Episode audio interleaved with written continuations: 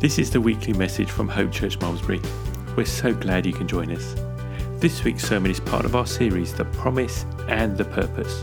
We're walking slowly through the Gospel of Luke, verse by verse, promise by promise.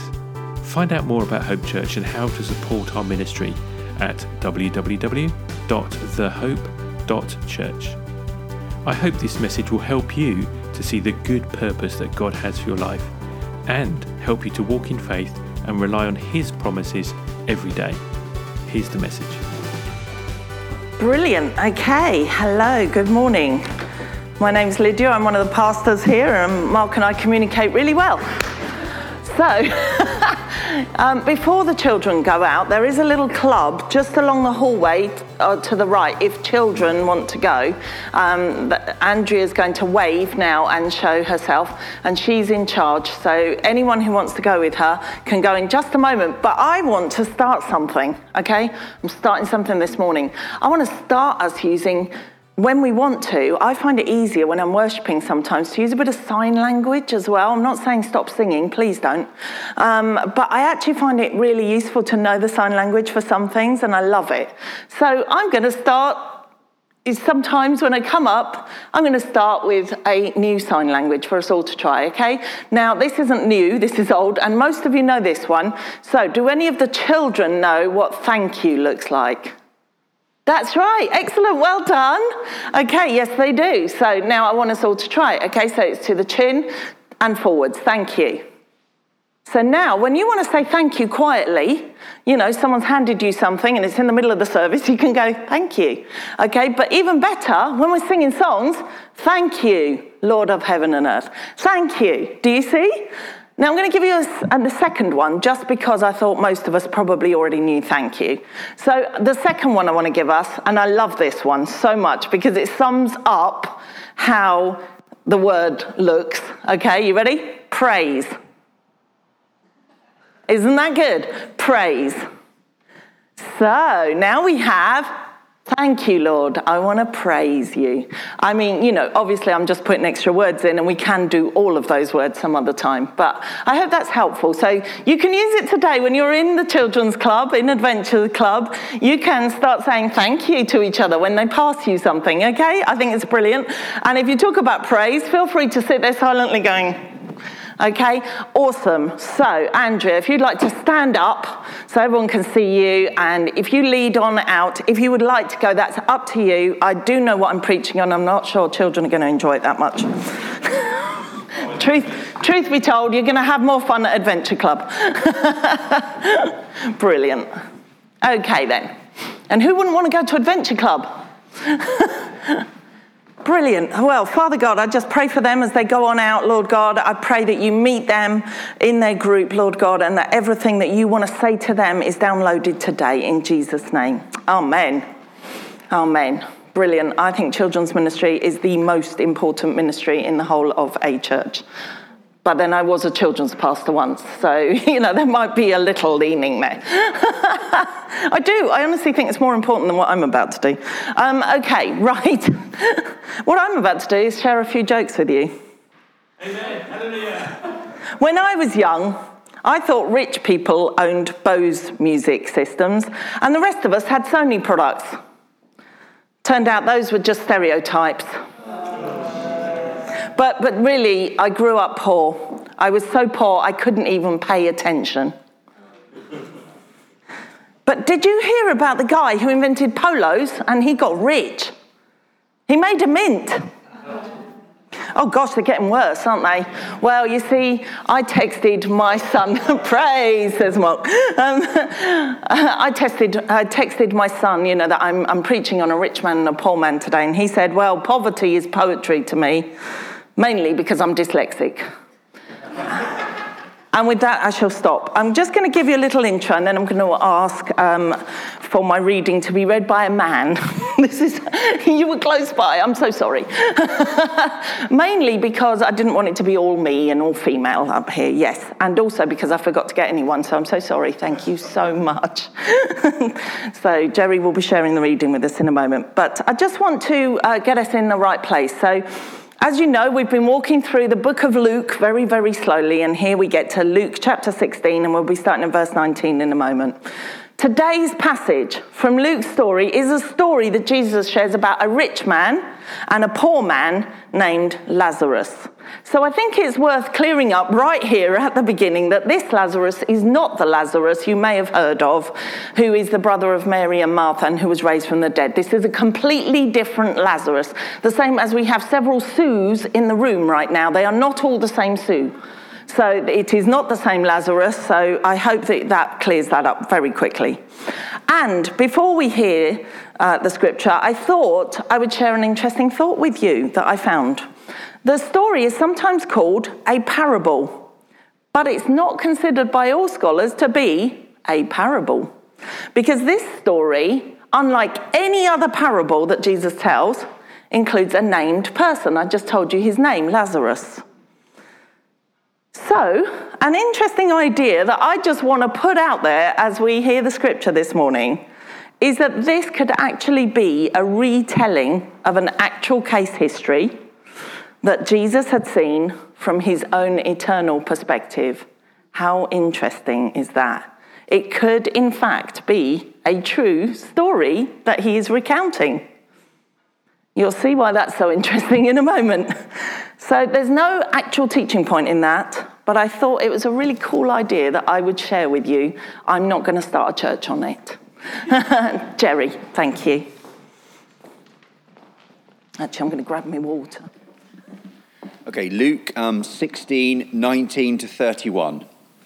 There was a rich man who was clothed in purple and fine linen, and who feasted sumptuously every day. And at his gate was laid a poor man named Lazarus, covered with sores who desired to be fed with what fell from the rich man's table. Moreover, even the dogs came and licked his sores. The poor man died and was carried by the angels to Abraham's side. The rich man also died and was buried. And in Hades, being in torment, he lifted up his eyes and saw Abraham far off and Lazarus at his side.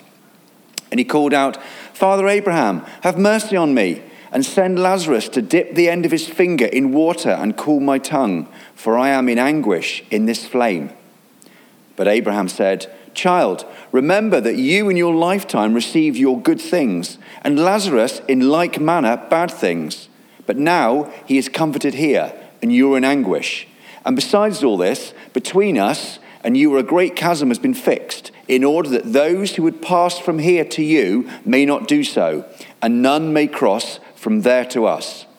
And he said, Then I beg you, Father, to send him to my father's house, for I have five brothers, so that he may warn them, lest they also come into this place of torment. But Abraham said, They have Moses and the prophets. Let them hear them. And he said, No, Father Abraham, but if someone goes to them from the dead, they will repent. He said to him, If they do not hear Moses and the prophets, neither will they be convinced if someone should rise from the dead.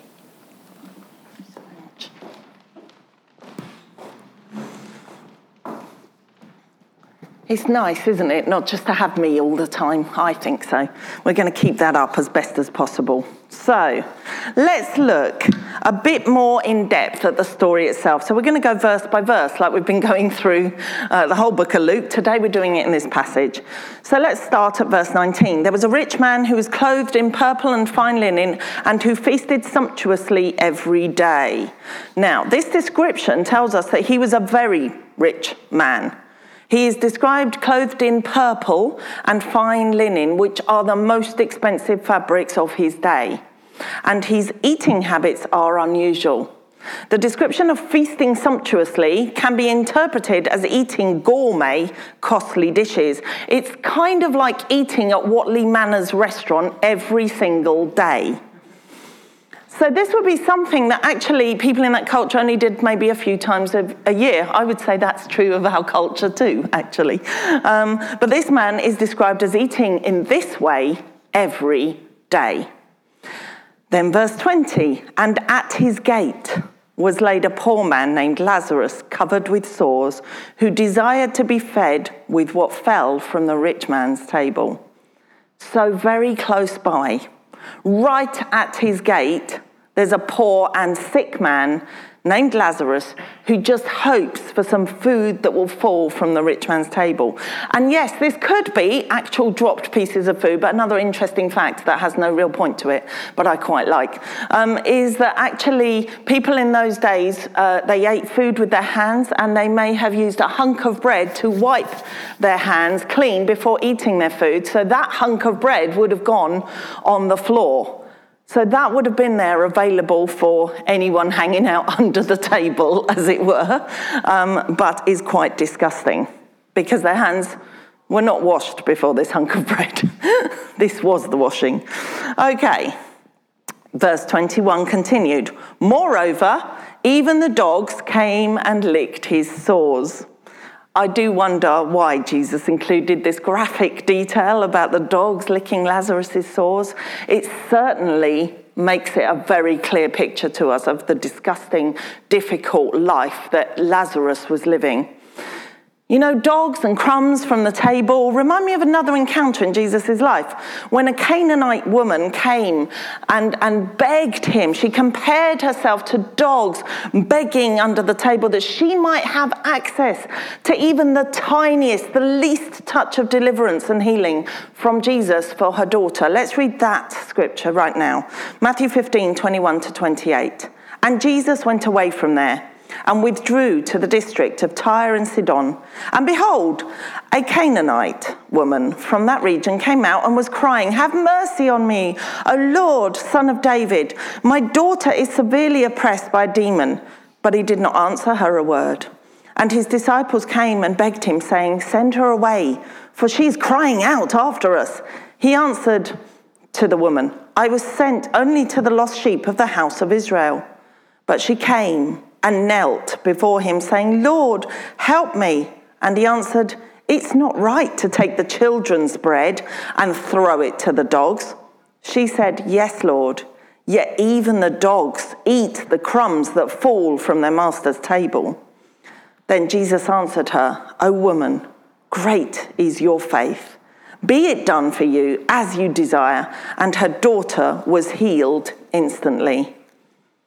You see, the woman who came to Jesus in that account was seeking the least he might give her because she knew that the least he might give her would be more than the world could possibly have to offer. But Jesus gave her more than the least because that's who Jesus is. He's the God of the more. He was moved by her faith. She didn't give up, she kept coming. And sometimes we must remember that we don't give up and we keep coming, okay? I just felt that, and that's not in my notes, but putting it out there. She didn't give up, and he gave her the desires of her heart. And her daughter was restored immediately. So the woman in this encounter was seeking the least bit the leftovers of Jesus' ministry, as it were. And Lazarus in today's story was seeking the least bit, the leftovers from the rich man's table, just whatever might fall. When you have a need, you long for the least bit of relief, right? Any help is better than none. The word least means the minimum or the smallest amount but to someone with nothing, the least is a lot. I meant to bring an apple, but never mind. Someone with 20 apples will not miss one apple very much. I wrote this as 100 apples, and I thought, well, 100 apples are going off, aren't they? I mean, that's just too many apples. They've got to become cider or something, right? so, um, so I went with 20. Someone with 20 apples will not miss one apple very much. But to someone with nothing, one apple is a complete meal just that really struck me when I thought about that. Because when you have a need, you long for the least bit of help or relief. Okay, this encounter with the Canaanite woman demonstrates that the crumbs from the table, the dirty hunks of hand cleaning bread, and surplus dropped pieces of food belong to the dogs. It's the dogs who are expected to clean up the mess under the table. And it certainly works in my house. Any other dog owners in the room? It works in my house, yep. We've got little hoovers that hang around us. They're very handy, aren't they? Well, Lazarus is found hanging out with the dogs at the rich man's home, and he's hoping to eat some scraps. But as a dog trainer, and I know the dog owners in the room will also know that you have to be pretty quick to beat a dog to a fallen piece of food, right? Especially when you drop it by accident, it was never intended for them, and it's a mince pie, and it could make them ill. the idea of trying to get there faster than the dogs is actually, well, it's highly unlikely he ever got any food for himself if he was fighting the dogs for it. Remember, his description actually in the scripture is that he desired to be fed from what fell from the rich man's table, not that he actually ever got any. I think Lazarus was likely properly starving. Thankfully, something not many people in our modern Western society understand is the actual feeling of starvation. But we do say it, don't we? We say, I'm starving when we had a meal just a few hours ago, or at least we had a meal the day before. I'm starving. No, you're not. You're really not. However, I am in the unusual position of knowing what real starving actually feels like, because I have actually been starving. When I was 13, I started to suffer from symptoms of a chronic bowel condition called ulcerative colitis. And I had a lot of health struggles over the years.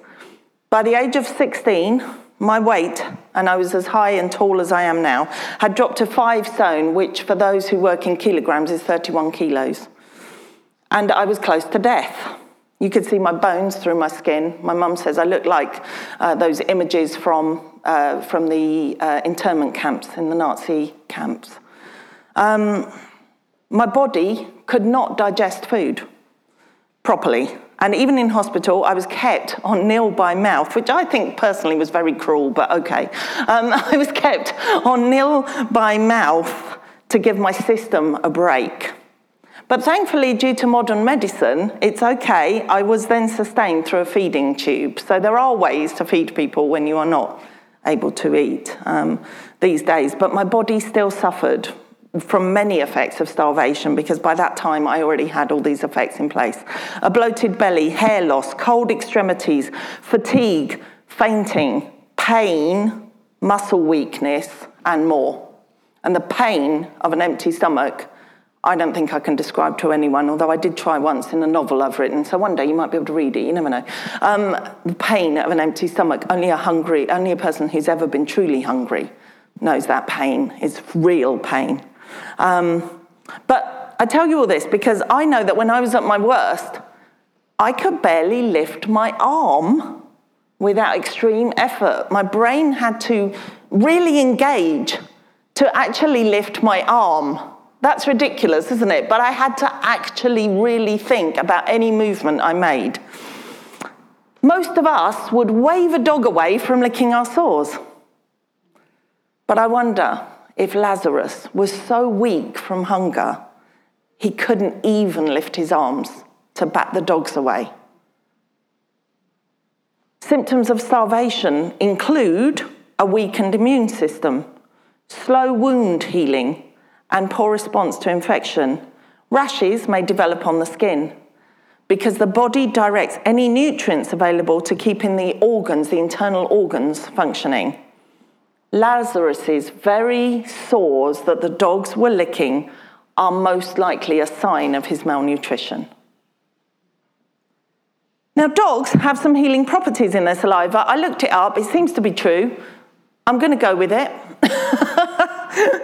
um, and, and yeah, they go straight to their own wounds to heal them quickly, and you'll see them lick their wounds immediately. It occurs to me that um, in attending to Lazarus's sores, the dogs were actually offering more help than the rich human nearby. In fact, they had half a hope of clearing up some of his infections with their licking. And at least the dogs were perhaps soothing him. However, on the other side, a dog's mouth also contains vast amounts of bacteria, and those human sores could as easily have become more infected um, as they could have been healed through the licking from the dog. So, but the fact remains, and I think this is the bit to really go on the dog's instincts led them to at least try to help Lazarus. whilst the rich man did absolutely nothing. Then, Luke 16, verse 22. The poor man died and was carried by the angels to Abraham's side. The rich man also died and was buried, and in Hades, being in torment, he lift up, lifted up his eyes and saw Abraham far off and Lazarus at his side. You know, the name Lazarus means God has helped. And now we see that to, be, that to become true in this Lazarus' life because he has been taken to a place of comfort and well being. God has helped, he's delivered him from that difficulty. But the rich man dies and finds himself in a place described as torment. Through this story, reading this story alone, this rich man is not guilty of any greater sin than just simply neglecting and ignoring his fellow human being. That's a really sobering thought. Another thing I notice from this passage is we often make the gospel sound like we only get eternal life, everlasting life, live on forever when we choose to follow Jesus. But to be clear, eternal life is true either way. This teaching shows that the rich man did not just cease to exist. No, he went on to experience torment. And this really does need to be remembered because I think if we fully understood this, if we remembered this, we'd be way more motivated to save people. We'd realize what we're saving them from. Nobody needs saving from eternal nothing. But torment, yeah, that might be worth saving someone from. I might want to keep my children out of that. I might want to keep my family out of that. I might want to keep my loved ones out of that.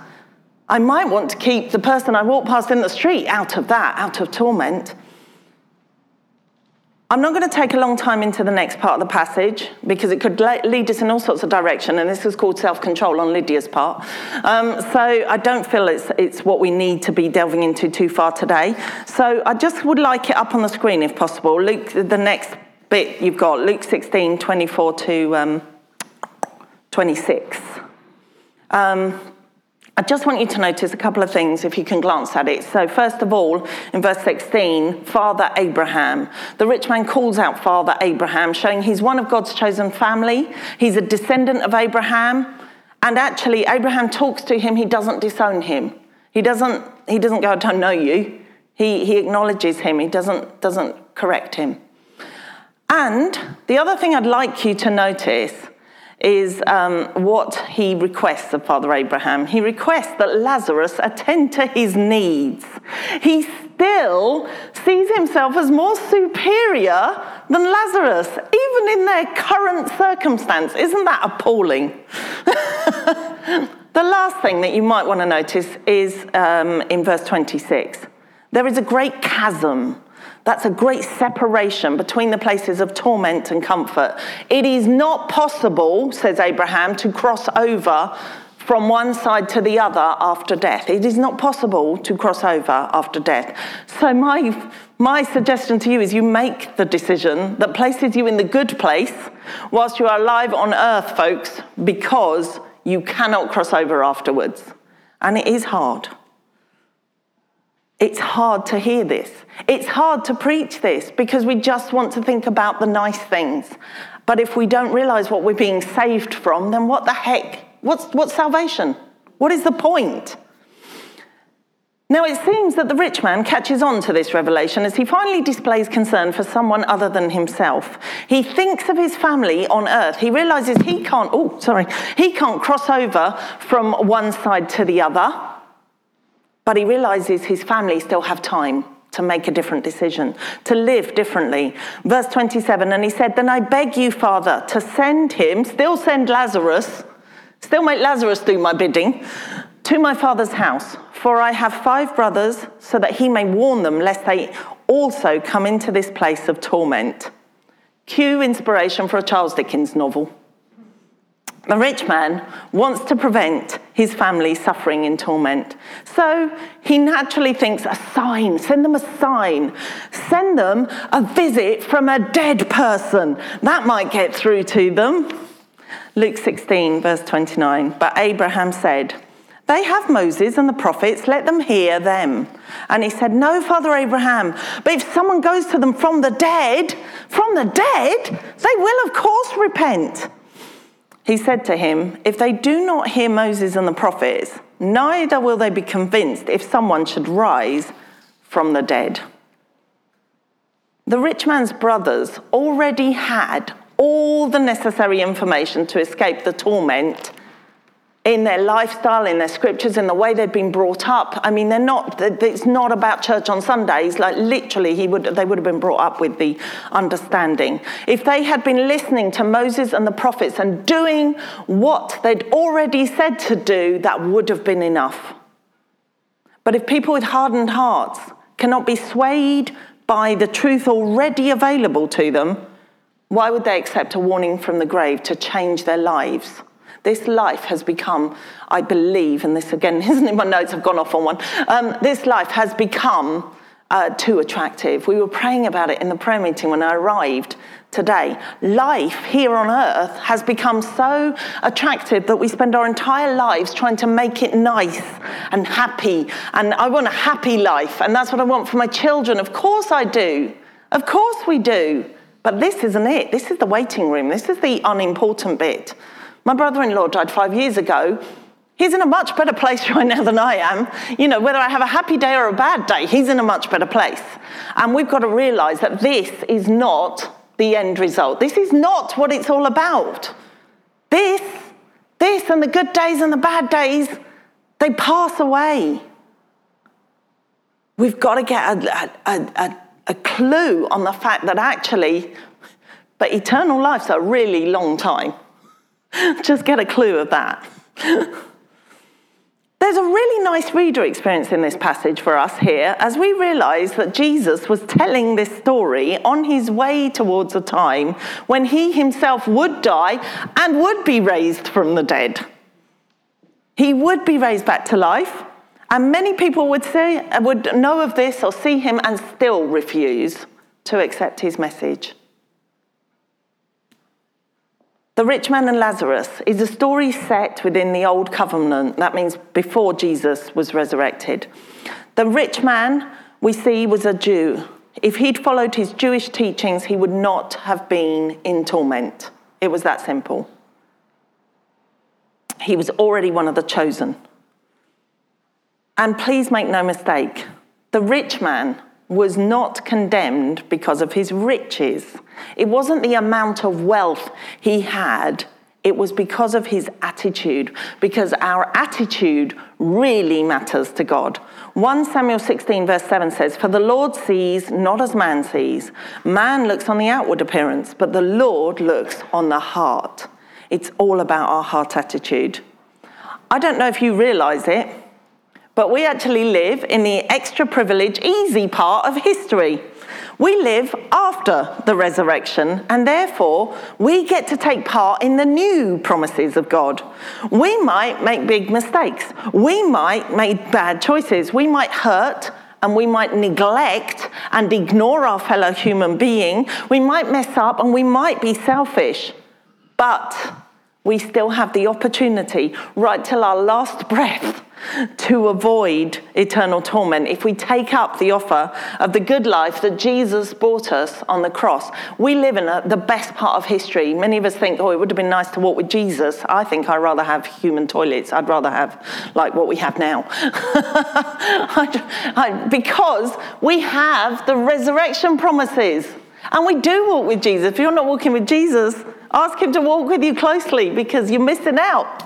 We are walking with Jesus. There really is no difference. We just get to have an easier life of it. Romans 5, verse 8 to 9 says, God shows his love for us in that while we were still sinners, Christ died for us. Since, therefore, we have now been justified by his blood, much more shall we be saved by him from the wrath of God.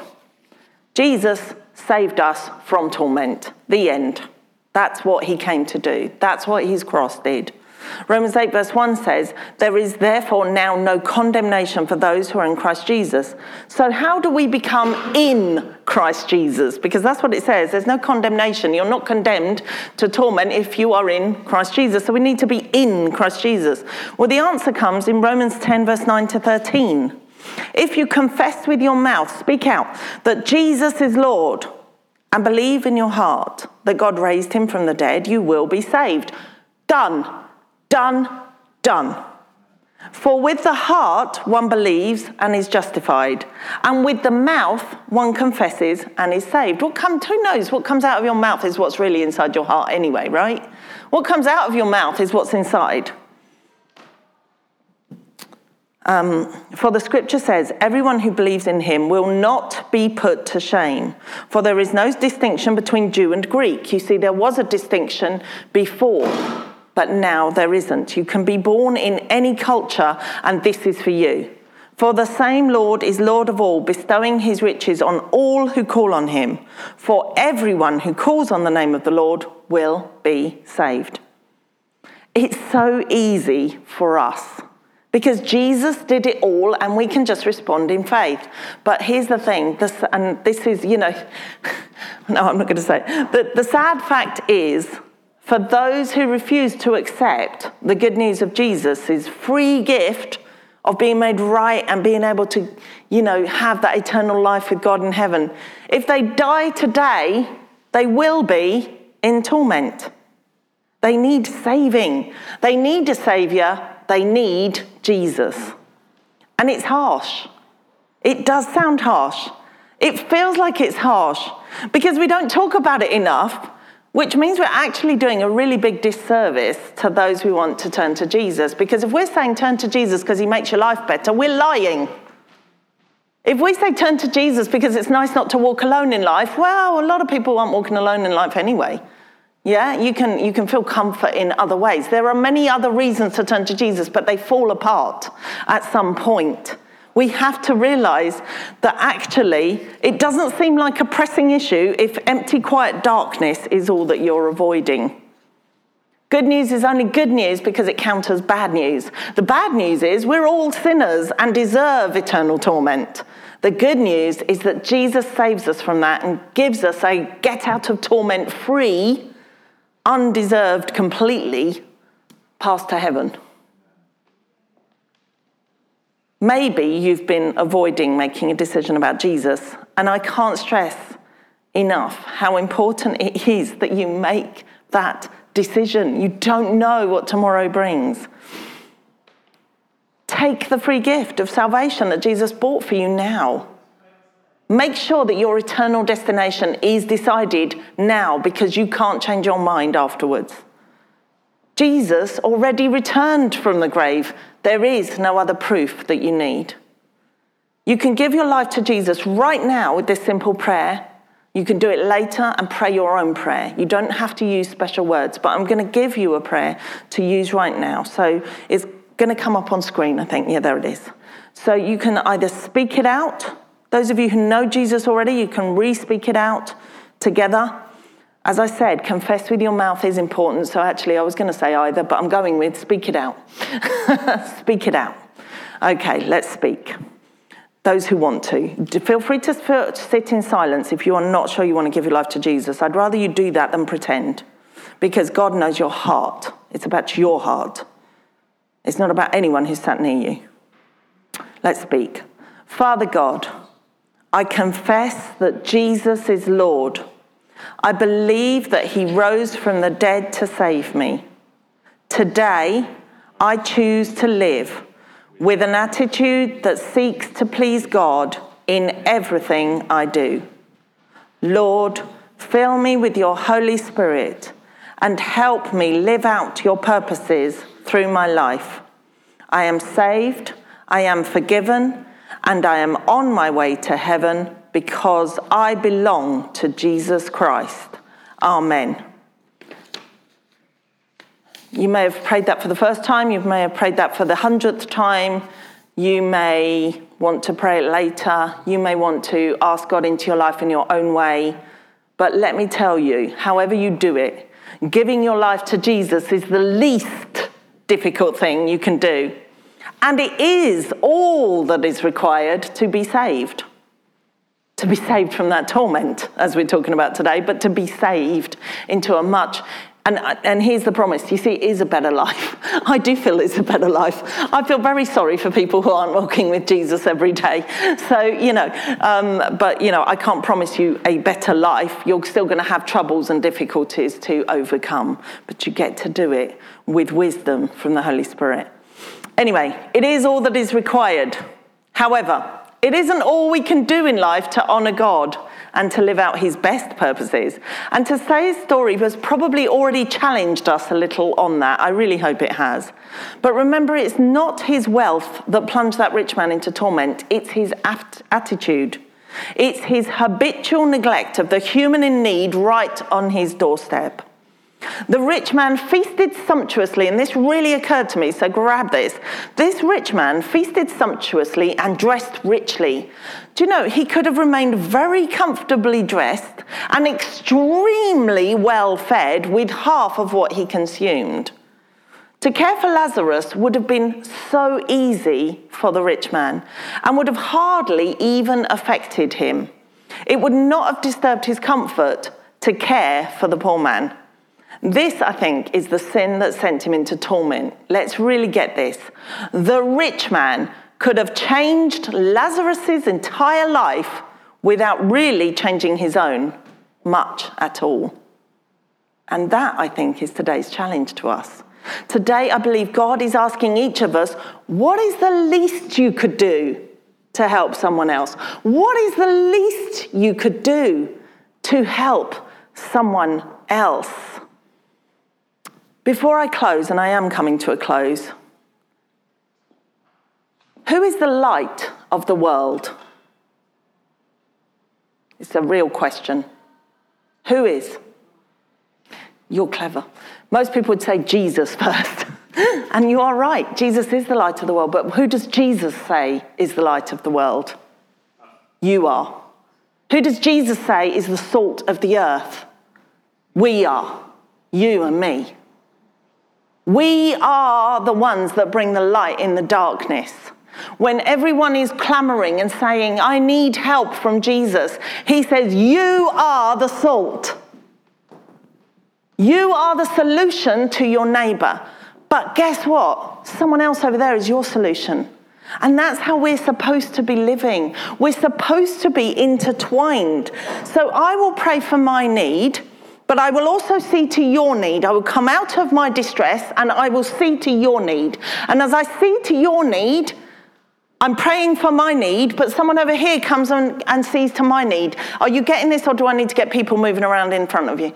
Okay, we're good. We're good. Because that was a revelation I actually had this morning. That's this morning's fresh bread for you, okay? That actually that's how it works. And the reason that the world will tell you that, in fact, in order to deal with depression and depressive feelings, you must get out and do something for someone else is because it's already inbuilt in us as, as human beings. God has made us givers as well as takers okay? And we will feel better when we do something for someone else. But actually, when we do something for someone else, we release this something for us at the same time. There's this great holy, and I'm not saying, okay, go minister to everyone and all your problems will be gone. What I'm saying is there's this great way where we're all supposed to be working together, and we should all be doing at least the least that we could do for someone else. And in that point, we meet each other's needs, and that's how God answers our prayers. And that's what church should be. So, as I come to a close, 1 John 3, verse 17 to 18 says, If anyone has the world's goods and sees his brother in need, yet closes his heart against him, how does God's love abide in him? And I can't imagine how you sit there and enjoy that when you can see a poor man nearby. Even if you can't see him, maybe you turn your back to him. You know he's there. You can hear the dogs licking. Okay? Little children, let us not live in word or talk, but in deed and in truth. Remember, to someone in need, the least you can do is better than nothing.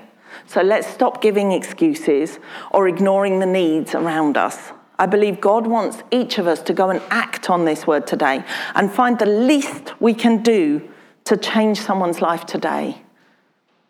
What is the least you can do? Let's pray. Father God, I want to thank you that you have called us to be part of community, community wide community, and community in your body, Lord God. That you have called us to be the answers to each other's prayers. And where we can't answer one, we may be able to answer another. And we can bring and help each other with their needs. And as we do, Lord God, you, you bring someone to us because in that obedience, as we all obey you, Lord God, as we all live as you have called us to be salt and light in this world, we will see it all work out. That our needs will be fulfilled and others' needs will be fulfilled through us. Thank you, Jesus, that you have called us into this community. And I pray, Lord God, that we will each take this seriously. Lord God, that we will not turn our backs or a blind eye or close the door or try to drown out the sound of the licking of the dogs, Lord God, that we will attend to each other's needs and to those who we know, who, who you call our attention to, Lord God, who you place in our doorways and gateways. Lord God, I pray that you will help us to do the very least, at least, that we could do. And Lord, like you, may we be more and more like you and give more and more, Lord God, to attend to each other. In Jesus' name. Amen.